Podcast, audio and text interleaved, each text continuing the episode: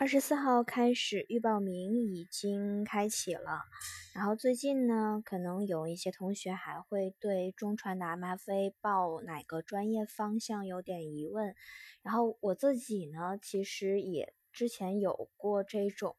忧虑，所以在看到一篇关于报考的意见，还有就是去解释如何去选择的这篇文章的时候，我觉得很好，所以想跟大家分享一下。嗯，直接跟大家读了。开学时候和一位老教授聊天，我们分别介绍了自己的专业，然后他说：“啥这个专业那个专业，中传不就一个专业吗？”仔细想来呢，确实如此。中传就只有一个专业，就是传媒专业。我们 MFA 十二个方向更是如此。一年以来，我见过动漫创作专业到腾讯新闻实习的，播音主持专业呢跟组拍片子的，艺术管理文化产业专业在央视新闻中心工作的。大多数同学对专业的理解和选择还是在概念的层面，觉得电视剧制作就是做电视，艺术管理就是制片人。实际的情况呢，并不是这样。中传是一个平台，在这个平台上，同学们可以自由的发展、自由发挥，逐步将自己脑海中对于专业和兴趣的概念清晰化、确定化。你会越来越发现自己愿意朝着哪个方向去发展。更常见的情况是对这个专业的理解和实际情况会觉得不一样。报了研究生这几年的实习经历，接触到的朋友同学，对你产生的影响远大于专业的选择，这是我要说的第一点。第二点，即便是同一个专业，选择了不同的导师呢，你所研究的领域也会不一样。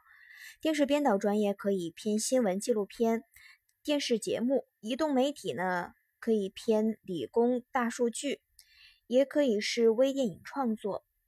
那么我们到底如何选择呢？然后下面是几点建议：第一，先选学院，每个学院对学生的培养方式基本相似。喜欢艺术呢，就去戏剧影视学院。下面有电视制作、电视创作、电影创作等等，偏向于艺术创作。其实这是我个人比较喜欢的。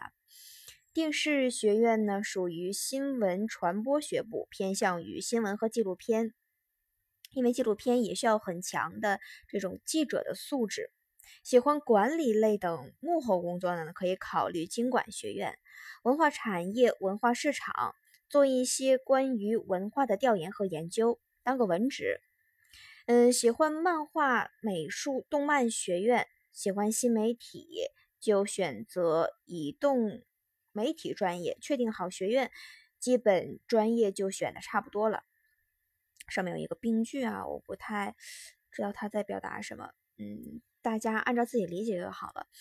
嗯，第二呢，在选专业，之所以让大家这样做呢，是因为有些专业名字存在误导，比如媒体策划，其实和电视编导是一模一样的。还有就是选择专业的时候呢，同学们。呃，容易功利，明年分数线会不会高？招收人数会不会减少？考研呢？它是全国性的考试，招生简章上轻微的变化基本不会有太大影响。每年的分数呢也没有办法预测，所以他也跟很多同学说过啊，就是笔者，嗯，这个专业初试分数呢不完全是由报考人数和录取人数决定，很大程度呢由报这个方向的学生他们的水准。如果你报的这个方向人少，但个个都是高分呢，那初试的线自然就水涨船高。反之也是一样。还有一个问题就是中传的制衡问题，有非全的专业，初试虽然低，但是复试竞争会很激烈。这个其实，呃，我个人知道的两个应该就是，呃，电视编导和媒测，他们两个是有非传非全专业的。第三点呢是关于作品。这个在导学课上就说过，面试时候你是重点，作品是陪衬。老师如果不喜欢你，才会在你的作品里挑毛病。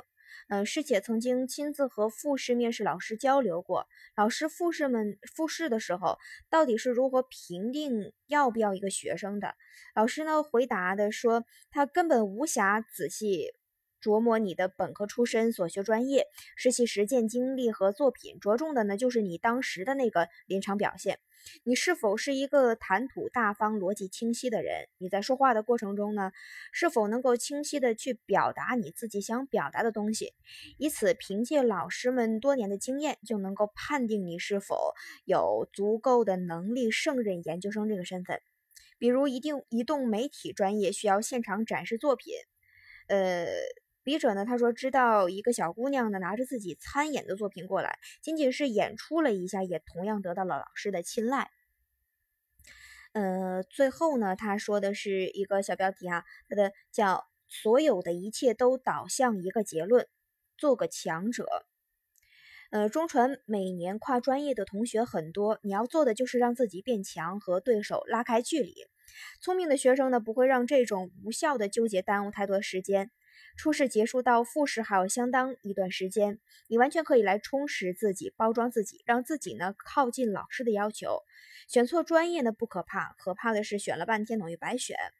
每年电视学院有考四百分复试被刷的，电影创创电影创作呢有三百六十分录取全日制的，找谁说理去？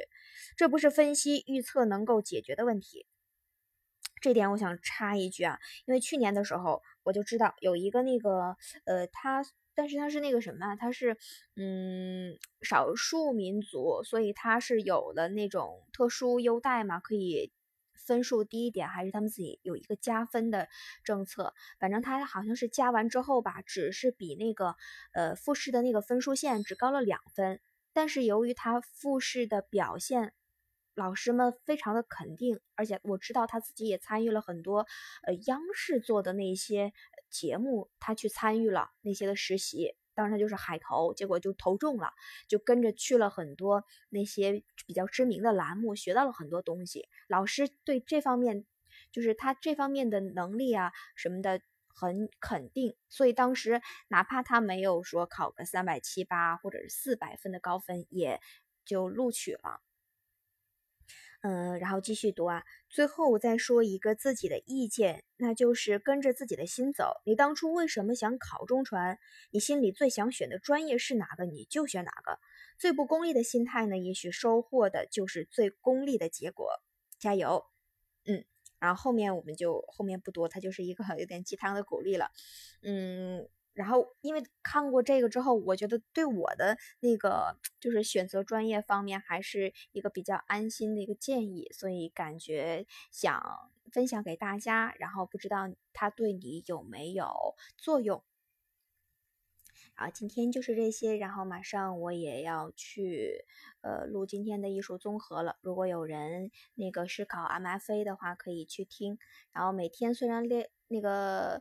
录的不是很多，但是呢，呃，当然它不是你背的要求，不是说我录到哪里你背到哪里嘛，所以它只是作为一个复习，呃的一个方式。嗯，要如果背得很熟了呢，不用去挨着顺序听，尽量可以给给它打乱顺序，比如说随机的那个顺序听它。看到那个题目，你先暂停，自己大概想出来，不用全部背下来。